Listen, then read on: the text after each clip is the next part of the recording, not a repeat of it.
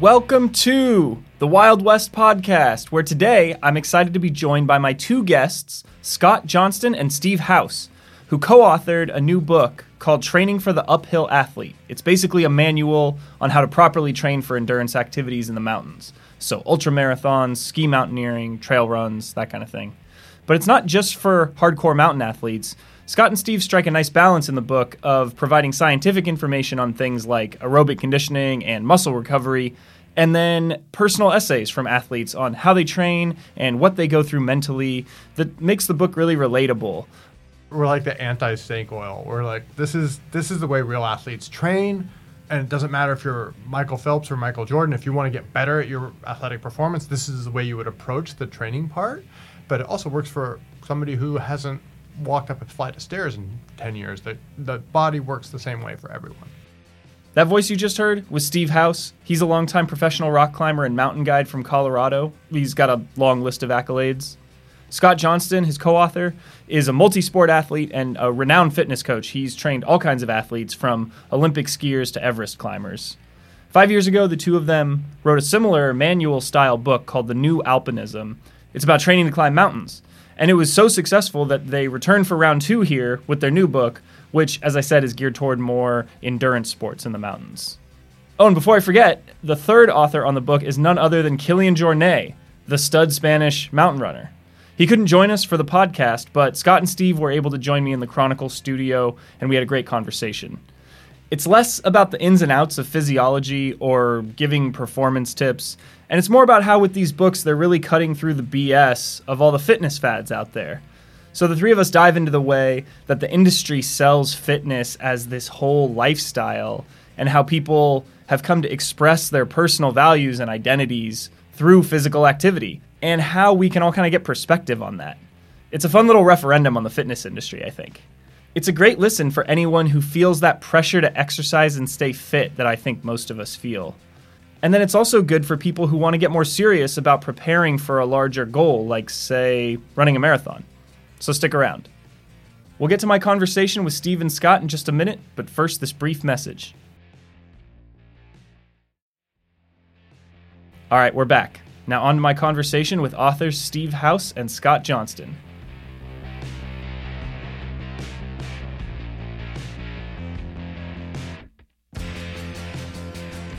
Well, welcome to the podcast, guys. It's good to have you both here. Thanks. Thanks Appreciate very much. here. I appreciate Yeah. your getting us on. First, I wanted to ask you you narrow it you narrow down your training principles in these books to 3 that are continuity, modulation, and gradualness. And so I wondered if you could just explain that a little bit and talk about why those three things kind of, you know, cut through. Sure. Yeah.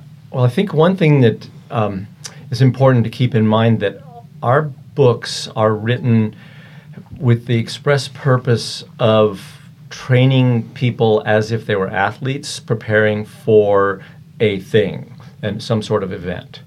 Um, they're not general fitness. They're which is what separates us from these fitness fads that you were talking about. Where and there's nothing necessarily wrong with those. They're just not the same approach that an athlete would use. And I think that's what's been kind of the misconception and the public's eye is the difference between someone who's just a, um, wants to be fitter and someone who is actually focused on perf- a performance goal somewhere out in the future. And so the those three principles, um, the uh, continuity being the first of them, are important because without these three things, you can't have a training plan. And what an athlete has is a training plan that is continuous, it modulates the load, and it gradually progresses in load over a long period of time. And that's quite different than what most people think of as uh, when they think of fitness training, which is much more like just randomized exercise. So, in other words, the training plan that's written for an athlete starts out at a load that the athlete can just barely tolerate. But as the athlete becomes fitter, the load has to increase over time to, um, to keep uh, challenging them and giving them the appropriate adaptations. So continuity plays the key role in that you can't have big disruptions Um, you know, everyone gets sick or has a few things that go on for them where they miss a day or two here or there. But in general, the you've got to stick with this plan and do the, the training on the days that, are um, that are where it's laid out. And we generally say that you know if a person misses more than two days in a week of training, that they would want to have to repeat that that week. Okay. So it's it's that strict. Yeah. And then the modulation component plays a role because the way we adapt to physical stress is that when we train or exercise, it puts some systems in our body into kind of a crisis state because they're not prepared to handle that load. And when we remove that stress, then the body will adapt to the stress that it was just uh, exposed to, given the appropriate amount of time. And some of these adaptations take place in a matter of a few hours, and some take months to, to occur. So the training load needs to modulate in a way that allows for this adaptation to take place. You can't just keep doing harder and harder and harder every single day, or you'll actually get weaker because it's the recovery period when these adaptations take place. Um, they don't take place, they're, they're caused and stimulated by the training, but they, they take place some number of hours and days afterwards. And then finally, the progression, which I alluded to earlier, is the gradually, I mean, we will adapt to the stress if we're given enough time. Um, and the, and the load, the increase, the incremental increase in load is small enough. So we want to gradually, over time, increase the training load so that what was you know, once an impossible load two or three months ago now is something that may not even be enough to stimulate these adaptations we're looking for, if that makes sense. Yeah. So, like you said, this is these books are geared toward um, more, you know, high level athletes that are like objective driven, goal oriented, um, are gonna, you know, hit some peak level of performance, right? I would only object to the high level part because all humans adapt in the same way at the same rate. So, you know, of course, there's variations based on genetics and you know athletic history of an individual but this this works for everyone. We we want people to understand that there is a very well uh, established intellectual framework for how improving one's physical performance works how training works. And it's it's not really that controversial and it's not really that new. Uh, it's been around more or less for 100 years now. And of course some you know we figured out a few small things here and there a little better over the course of those decades. But there's, n- I guess I also like to think of ourselves. We're, we're like the anti-snake oil. We're like this is this is the way real athletes train. And it doesn't matter if you're Michael Phelps or Michael Jordan. If you want to get better at your athletic performance, this is the way you would approach the training part. But it also works for somebody who hasn't walked up a flight of stairs in 10 years. The, the body works the same way for everyone. Yeah, that was actually what I found to be useful about it as somebody who lives in the city and isn't necessarily training for one major goal or performance. Was it just gave me a very basic understanding for how I can go about even conceiving of like kind of constructive exercise. And it made me wonder if there is a way in which there's something like in, inherent in having that framework that can help uh, the average person like gauge or judge a new fitness idea or exercise idea as it emerges. So I guess part of what I'm asking is whether there's something useful about this framework that the average person can use to like better understand whether a new fitness fad or something else that comes along is worth pursuing or could be legitimate without, you know, just diving headlong into it. Sure. I, I think that the, the, the whole the fitness industry has exploded in the last couple of decades. And it's great that people are interested in improving their fitness and just generally being more active. And there's nothing at all wrong with that approach. And so I think that um, I want to, I think we both want to be quite clear that so Peloton, or you know, we could list off quite a few yeah. other activities like that. There's nothing wrong with those. I mean, and if that's your main form of exercise and it's motivating and socially fun for you to do that, those that's great. But what we've tried to to create is uh, the knowledge base that allows people to say, okay, that is over here in this exercise category. That is not the way you know a, a marathoner would train to, to, go out and run a, a, good marathon. And we're trying to make that distinction and, and help people understand why it is. And the most common I would say, distortion that's taken place in the fitness industry is that when it comes to endurance, you can somehow replace duration of training with intensity of training. And so, and that's very appealing to the modern person who's very busy, yeah. doesn't have a lot of time. And when they read some magazine article that says this 15 minute workout is actually better for you than going out and running for two hours, they're going to jump on that idea. And once again, you know, that 15 minute workout is certainly better than sitting on the couch. But if you're training for a marathon, you better be able to go out there and run those two hours. Yeah. And I think that what that that has been the, probably the biggest misconception that the general public has been sold over the past couple of decades by the fitness industry. And we make quite clear, and I think you probably read this in the physiology section of the book, that you know, there's a time and a place and there's an appropriateness for intensity high intensity training. It definitely serves a very valuable purpose for all endurance athletes, but it trains a completely different metabolic system in your body than is required for long duration activities. And what we like to say is that high intensity is a supplement to the base training, it's not a replacement for it. And that's the way endurance athletes train. You know, they train predominantly at a rather low to moderate intensity for a high volume, and they supplement it with 10 to 20 percent of a higher intensity training during their the course, like the course of over a whole training cycle. And so what we've that's probably if a person can understand that concept and understand why that's true.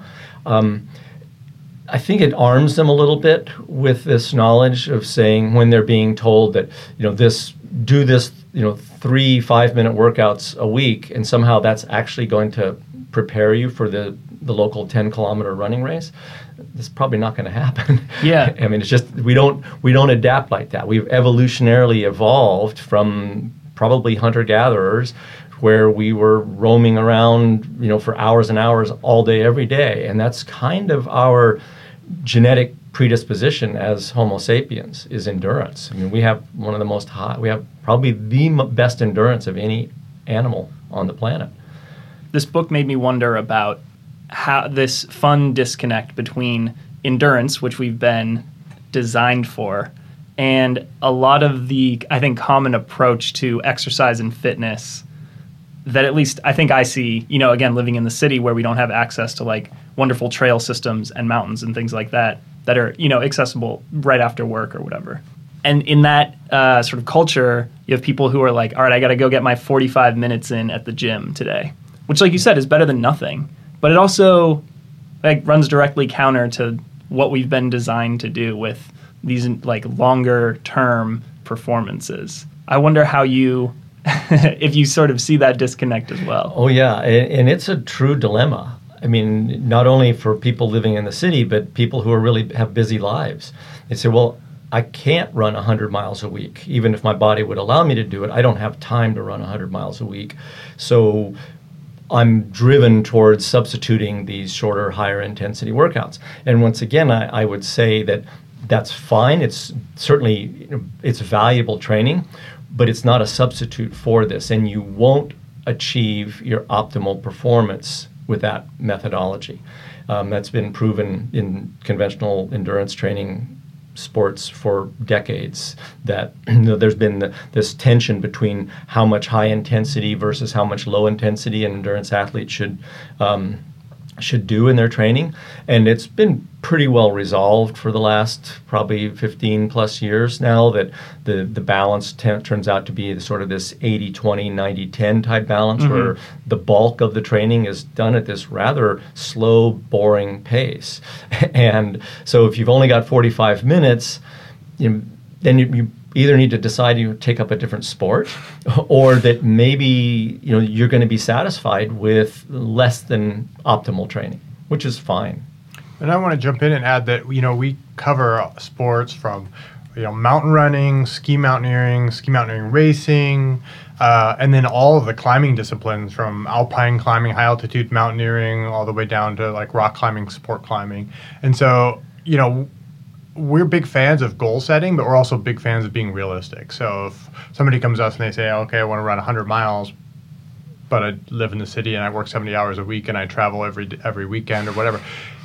It's like, well, you know, what I tell a lot of those people if they come with something that sounds a little unrealistic to my ear is to try to find a skill based activity or sport. For example, even within that umbrella, rock climbing, you know, you spend probably 75% of your training time, quote unquote, actually rock climbing. Okay, it's in a gym, it's inside because the skill component of that sport is so high mm-hmm. that you have to combine the actual climbing, put meaning putting on climbing shoes and bouldering or climbing lead routes or whatever in a climbing gym, uh, with some additional supplemental, you know, strength training and those kinds of things. But for the most part, you're still kind of actually doing something pretty close to your sport. And I think that, that that's a good approach for people who, um, you know, you just got to you, you got to work with what you got. And so if you can get to a climbing gym, but you can't get to like the the trails out in the county, out in Marin County, then maybe that's a better choice.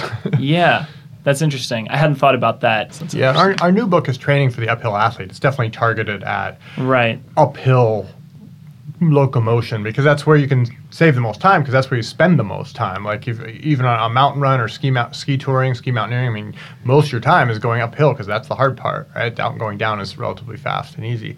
So we still have to address that, but it's you know easier to do. But we we originally come from both climbing backgrounds, and we've been, that's actually kind of where we got our start within within training and coaching is with climbers, and it is a highly skill dependent sport. Yeah, well, I wanted to ask about that really quickly because the book is called Training for the Uphill Athlete, but I find that running downhill is a little harder on my legs. Like it's a little more brutal, and I have to actually be more conscientious of how I go about doing it. And Kilian and some other uh, of the, the essayists in the book mention this.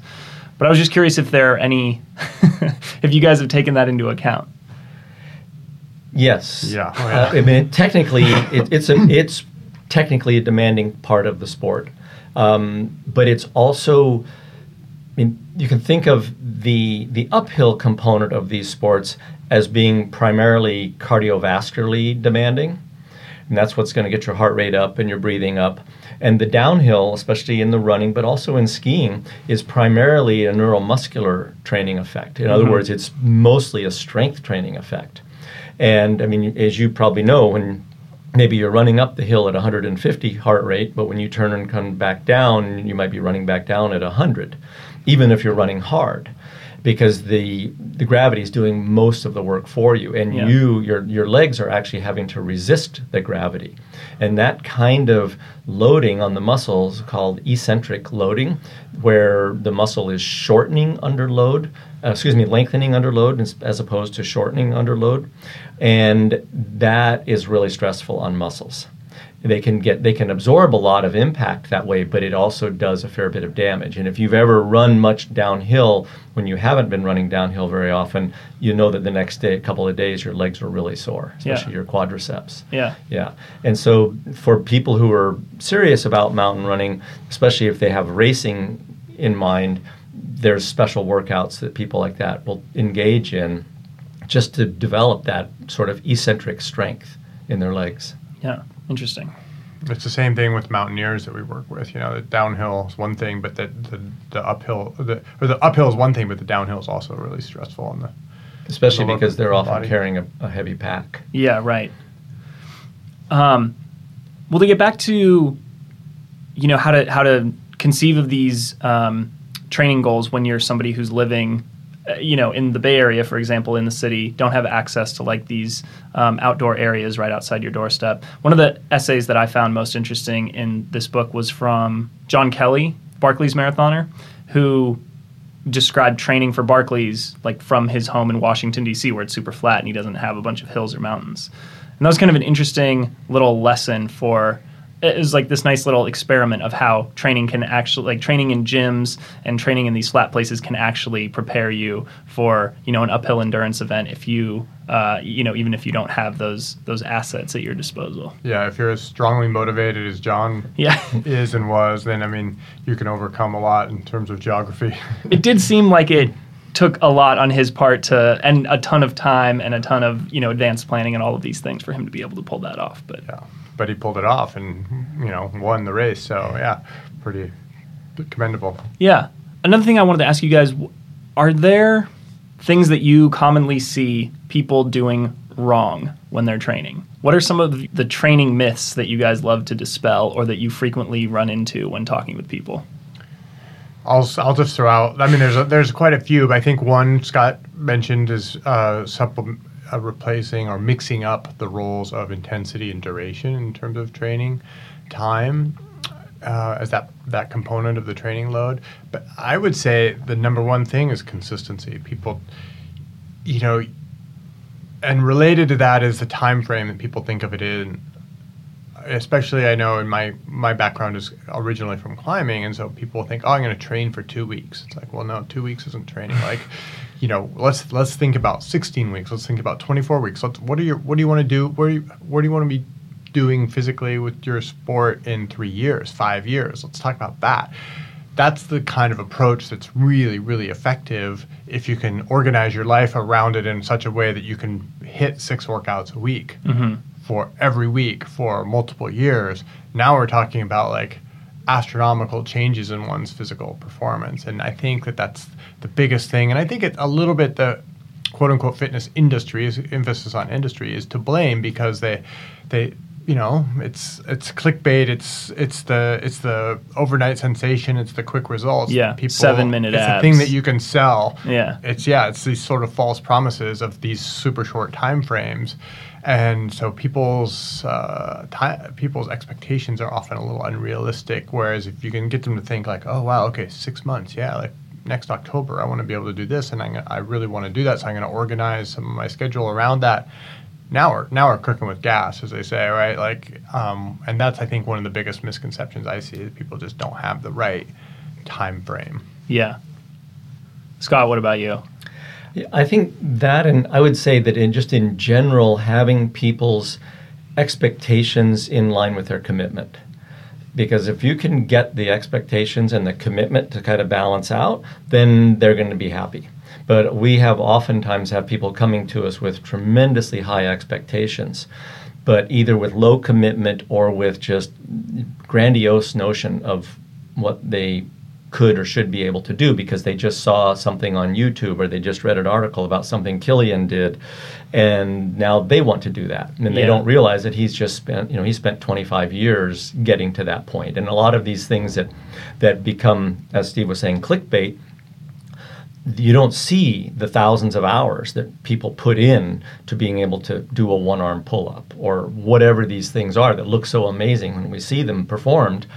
And yet we will get people who, as Steve alluded to earlier, they're working 60 to 70 hours a week and they want to climb Mount Everest and they haven't, because they've been so successful in their professional career, their physical fitness over the middle part of their life now has deteriorated dramatically but they have this notion that well i'm successful professionally.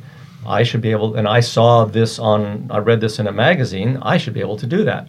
And they probably could but we have pe- had people come to us in that situation two months from leaving for everest and ask us to help them. And we would say i'm sorry you should have thought of this two years ago. Yeah. and then we could have actually really done something for you. Because as we said earlier some of these adaptations and especially the ones around the aerobic system that need to be developed to promote endurance take literally months and months to maximize or they can actually go on for years and years before they're fully maximized. But to make a significant change can take months with and, and especially if you're starting with someone who's at quite a low level.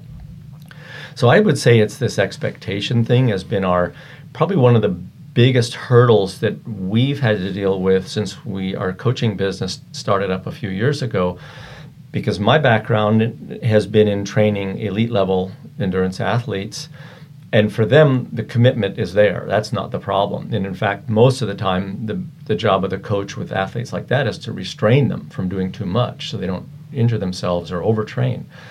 But so this has taken a little bit of a mind shift for us to understand that people were coming in and with you know never having had crampons on their feet and thinking they were going to leave for Everest in a few weeks mm-hmm. and that they might have an actual good chance of climbing it.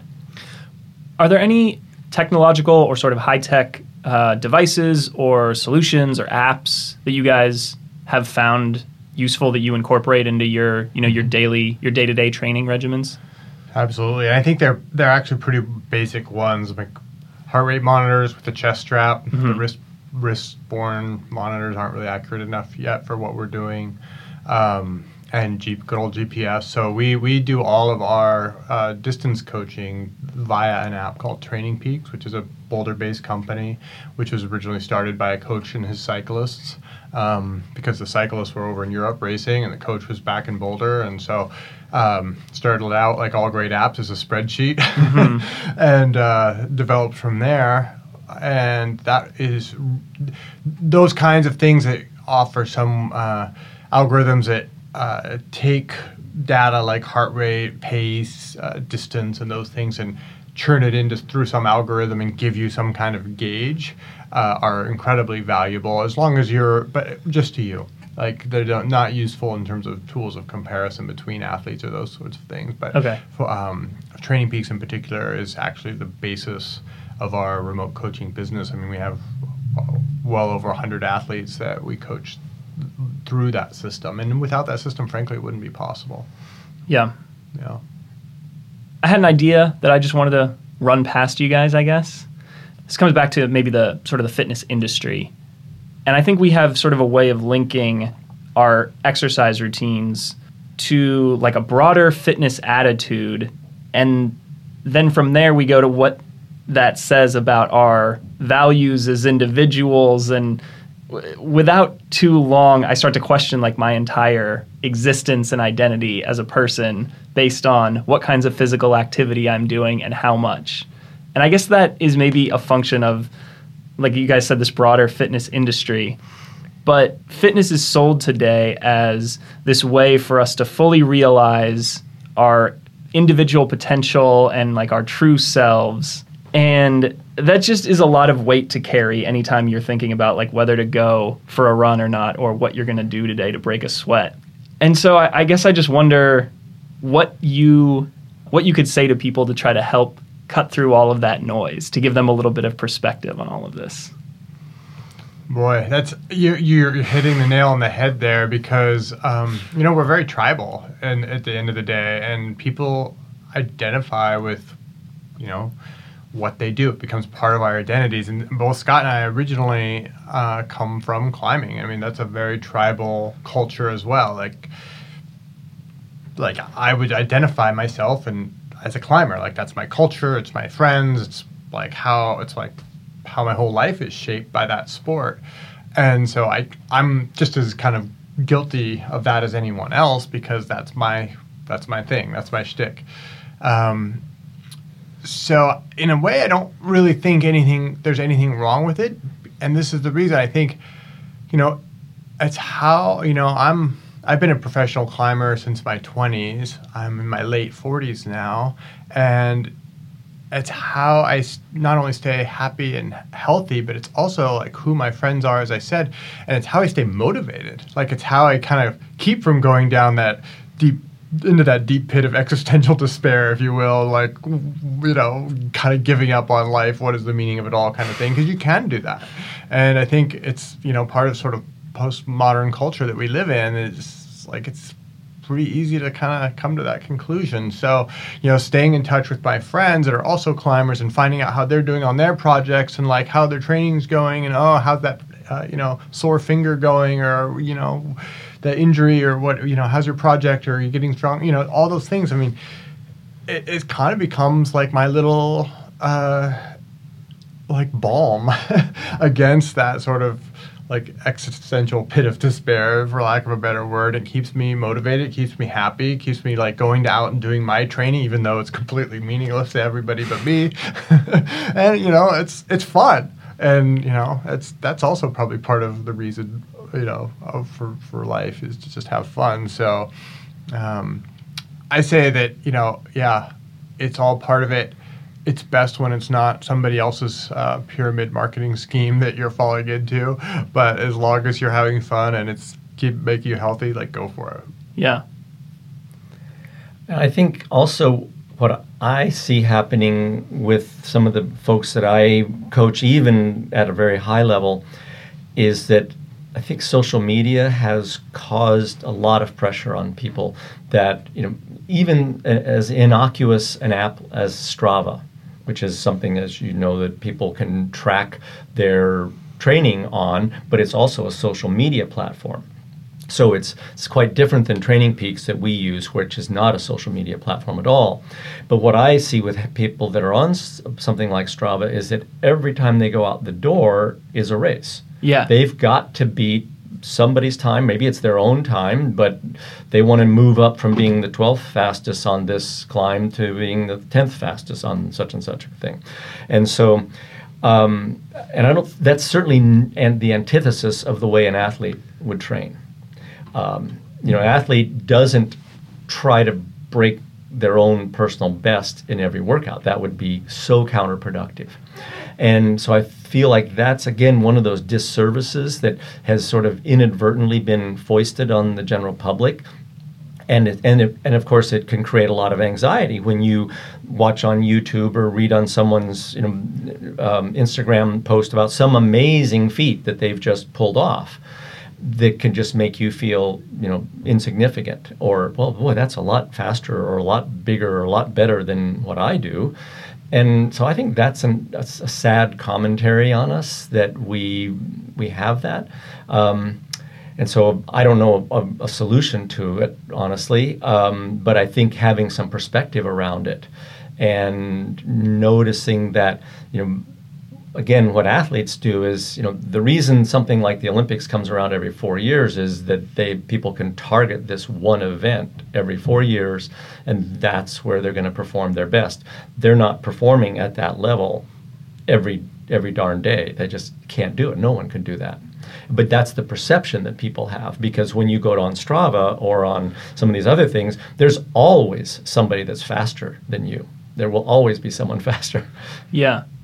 Yeah, it's what's interesting about I think um, training outdoors, for instance, is I don't know. I just think there's something to be said for training outdoors and training towards um, pursuits in the outdoors. I guess having that be part of the process, as opposed to you know training to hit uh, to like to beat somebody on Strava or to hit you know to break like uh, the six minute mile or whatever it is that you're trying to do. Um, but at the same time, I guess the people who I know who are really into outdoor sports and training are often the same people who are like stacking themselves up against their friends and who are you know even if they're even if it's not a bad thing uh, you know competing uh, in like a malicious way they're still like oh you climbed a harder route than me or whatever like i got to go climb that route too or like oh you broke my record on that trail like i got to go try to one up you it's sort of covert competition yeah. You know, in conventional sports, we have a really easy way to deal with competition, and it's called a stopwatch. Yeah. You know, everybody lines up at the start. They shoot the gun, and the first guy across the line is clearly the winner. First or first woman across the line is clearly the winner. And but in these unconventional mountain sports that m- many of us, or especially that we focus on, in many cases there aren't that that competition element is more in the covert realm and I think that's not a very healthy thing for people. Hmm. Um, I mean, I, I during the early part of my coaching career, I coached junior cross country skiers, and especially with the teenage girls, covert competition was just endemic in them, um, and it it was really challenging for me to to try to deal with that. But as as they watched each other I mean, they were, you know, there was the whole cattiness and backstabbing and fighting over boys and you know, all the typical teenage things, but also just this they had to be faster than each other in every practice or those kinds of things. And that's, a, pr- from a performance standpoint, long term, that's a downward spiral. That's going to take you down into a big hole. Hmm. And so, but I see that has migrated over to some extent to the adult realm too, where people are so caught up in this sense of you know how fast was I on this Strava leg, for instance. Uh, well, let's transition to talking a little bit about the new book. So, you guys published an alpinism training book five years ago, I think. Yes. And this one you did with Kilian Jornet, who's you know obviously at the top of his game as a mountain runner. Um, and I think he actually studied exercise science at He did. university. Is that right? Yes. Yeah. So I was just wanted to ask, what did Killian bring to the table, or what did he bring to your understanding of how a training book needs to work, what it needs to cover, what it needs to do? Probably one of the most important things that I'll say up front about working with Kilian on this book is that we tried very hard to not to make it not be a book of what Kilian does, Right. because very few people could pull that off. He's a bit of an outlier. Yeah, very much so.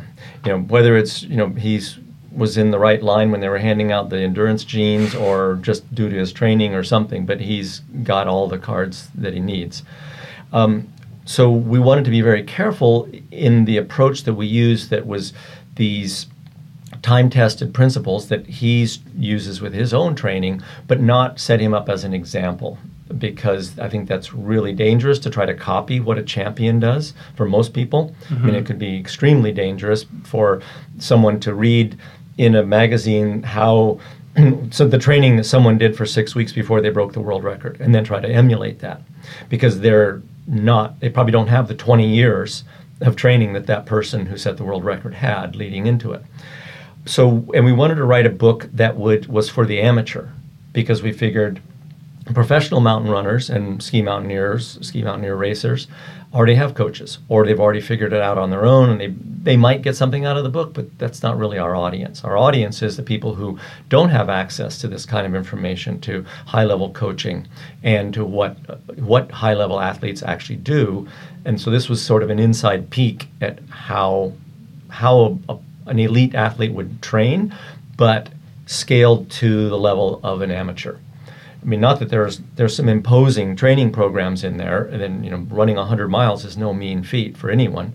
Um, so they're they're challenging. So that I wouldn't I don't want to dim- diminish their um, difficulties, but we just wanted to make it be something that people could um, relate to and it was accessible to them and not have it be in the language be too scientifically um wordy and also not just gloss over stuff and, and write a prescription and say do this do this do this. What instead it, we try to do is present those the very the first principles around why you train this way and then explain how that training works on your body and then how what types of workouts you would do to to achieve these partic- particular results and then how to assemble the whole thing into a plan.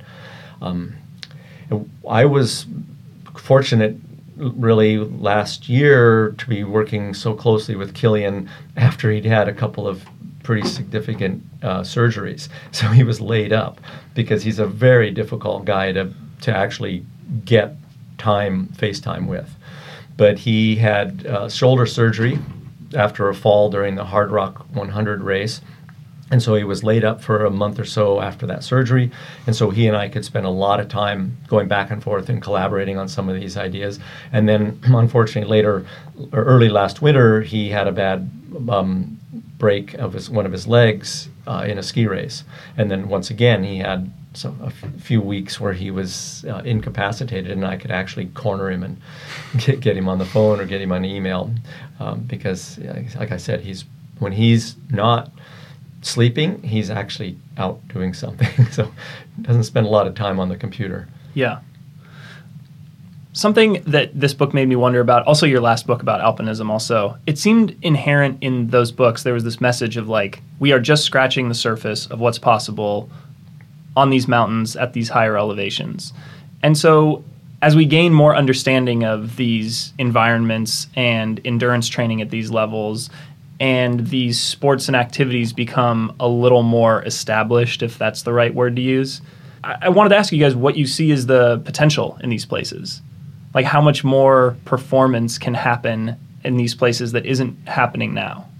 Boy, I think we have, as you alluded, I think we have a long ways to go in terms of the absolute limits of human performance in these sports. And it's for a variety of reasons. I think with mountain running, let's take that for, I mean, that's an easy example.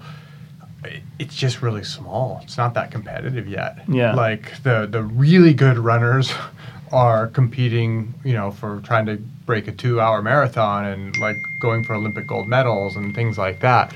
So I don't think that um, you know mountain running is really that internationally competitive yet. Wait till the Kenyans get into the sport, as I say. You know, it's sort of a joke, but it's sort of not. Like Yeah. the most competitive running race in the world is probably the tryouts for national team for the Kenyan cross country running team. You know that you know there's only however many spots, and there's uh, hundreds of men and women deep the the field.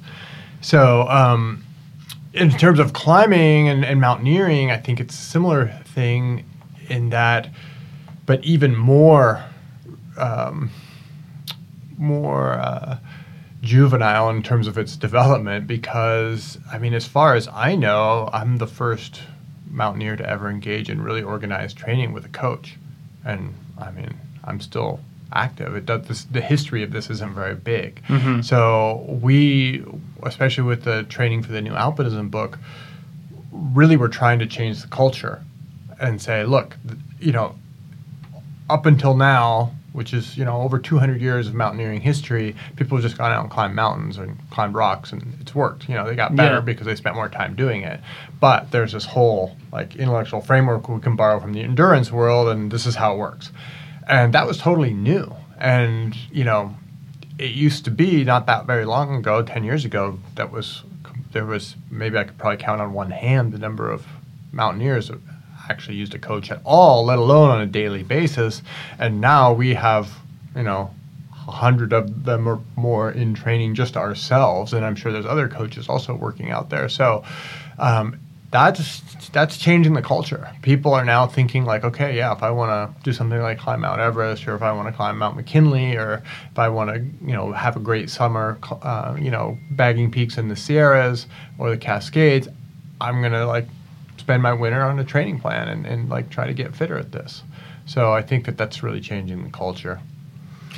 Are there any milestones or uh, records or anything like that that you guys would look at that might give some kind of indicator of our progression in these places?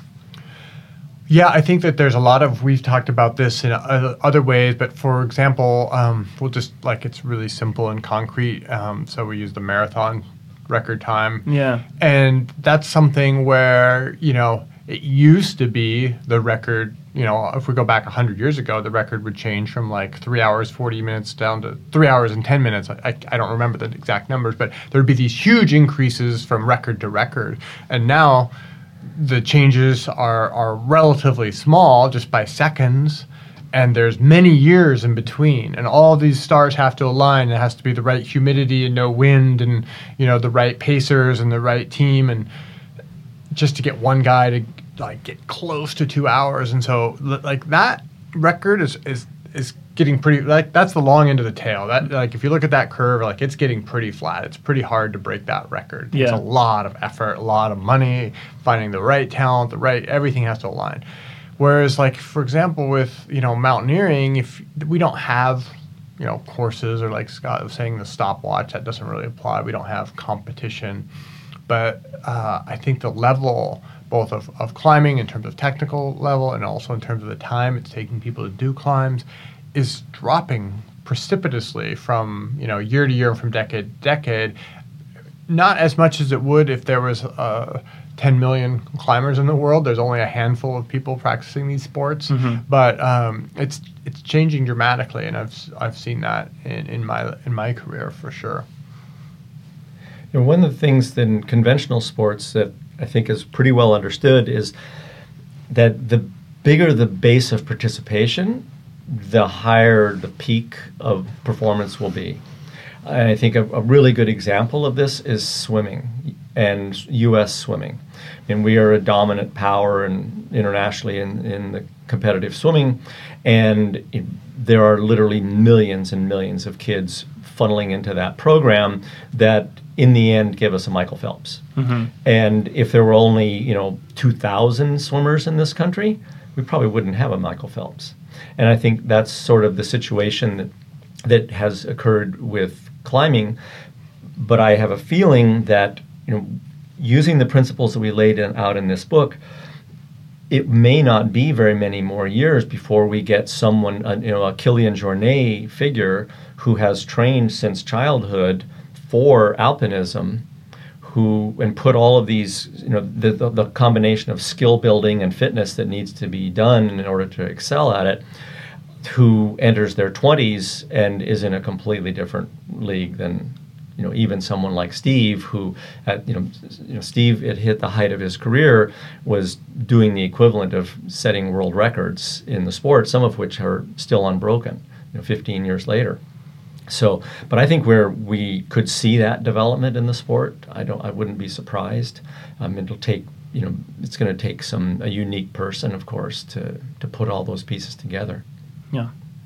You mentioned Kilian's injuries, and that made me think of something. I, you know, I was looking over your book the last few weeks, and I couldn't help but think about um, David Lama and Hansjörg Auer and um, and Jess Roskelley, who were uh, three of the world's top alpinists who died in an avalanche while climbing um, in Banff National Park um, in Canada. And so I just, I guess I wanted to ask when you think about the importance of fitness, I mean, to most people, it means leading healthier lives. But in alpinism, I mean, it's literally, it can be the difference between living and dying. And so, even the, this book isn't about alpinism, the last one was. I just wanted to ask how do those risks uh, of performing in these wild environments factor into your thinking when you're putting together a book like this? Well, with mountaineering, uh, you know, if we go back to the roots of it, it's always been uh, a core part of the, the sport because the longer you're exposed to the elemental risks, uh, whether it's poor weather, uh, an avalanche that you don't expect, those kinds of things, the higher your the higher your exposure. So you know, it's the faster you can be up to the summit and back, the better because it's basically making you safer. And of course, some component of that speed is skill, but another component of it is clearly fitness. And so it's it's it's kind of baked in in certain parts, certain aspects of some of these sports, so any of the climbing sports for sure.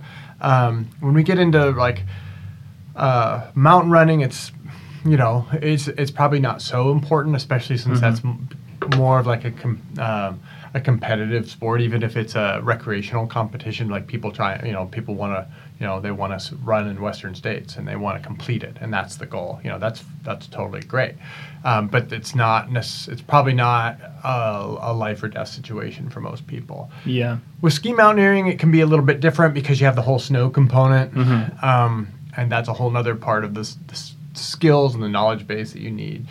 In terms of how we deal with that with the books, is we basically just cut that out. We just say, look, these books are just about the physical preparation. We're not dealing at all with the skills and the intellectual knowledge that you need to evaluate a snow slope for stability or a, a, a climb for you know rock potential rock fall hazard or those kinds of things. It's just like outside of the realm scope of, of, of what we're doing here. Um, and so yeah, that's how we deal with it. We just sort of isolate it. Yeah. That makes sense. Yeah, and I will say that there there is a lot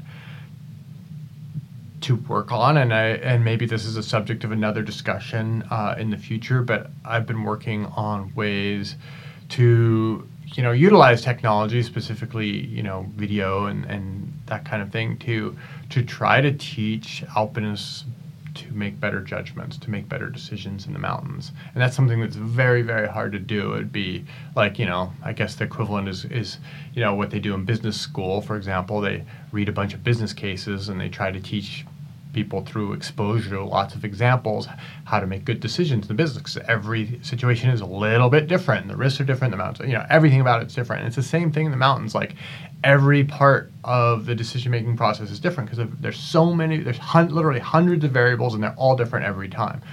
And so. Um, it's something that can be attempted to be addressed. there are ways, um, but it's just not generally our core thing that we're doing with the with the with uphill athlete, the book or the or the website. Right. Well, I don't want to keep you guys too much longer, but I had one more question for you, and that's basically for a lot of us who live in the city or in the Bay Area, you know, we're sort of weekend warrior types. Kind of coming back to the to John Kelly's essay, I, I guess what advice would you have for people who are living in these flatter, more urban environments um, who might want to train for to become better backcountry skiers or trail runners, um, endurance athletes, like things that they can do in their in their environments, their kind of limited environments here. Well, last I checked, it's not that flat here, particularly in, this, in San Francisco. Yeah, right. but uh, I think that there there is a lot you can do with with creativity. Um, I think that it's important to continue to get in the mountains because that's what fuels most people's motivation. But figuring out a way to organize that that time in your life to get out consistently and do some training, whether it's on a treadmill in the garage or in the gym or you know running over on Russian Hill, it doesn't really matter. Um, whatever whatever works for you, but getting getting those sessions in on a consistent basis and doing a little something every day is, goes a huge huge distance. Yeah, I would say a full 60 to 70 percent of the people we work with live in an urban environment and are forced to do a lot of their training on gym machinery like stair machines and treadmills and that sort of thing. Um, I two or three years ago, I trained a guy who's uh, in the financial business world in Manhattan, and he did every single workout in the stairwell of a huge building. Mm-hmm. And there were days when he there were a couple of weekend weekend days where he put in ten thousand vertical feet in a building, Whoa. and so it can't be done. You know, and if you're highly motivated, I think that's the biggest thing is the motivation. And we actually have a little our kind of our company slogan is you can't coach desire. So somebody's got to come into if somebody comes to us with the desire, we can direct them. But if they don't have that desire and they're not willing to put in 4 hours in a stairwell, then you know they're going to be they're going to be affected by that. Um, they're just because of these adaptations we've talked about. Those are the things that are. There's only one way to accomplish it. Well, this is fun, guys. Thanks very much for coming in. Yeah, thanks for the entertaining conversation. Thanks for having us.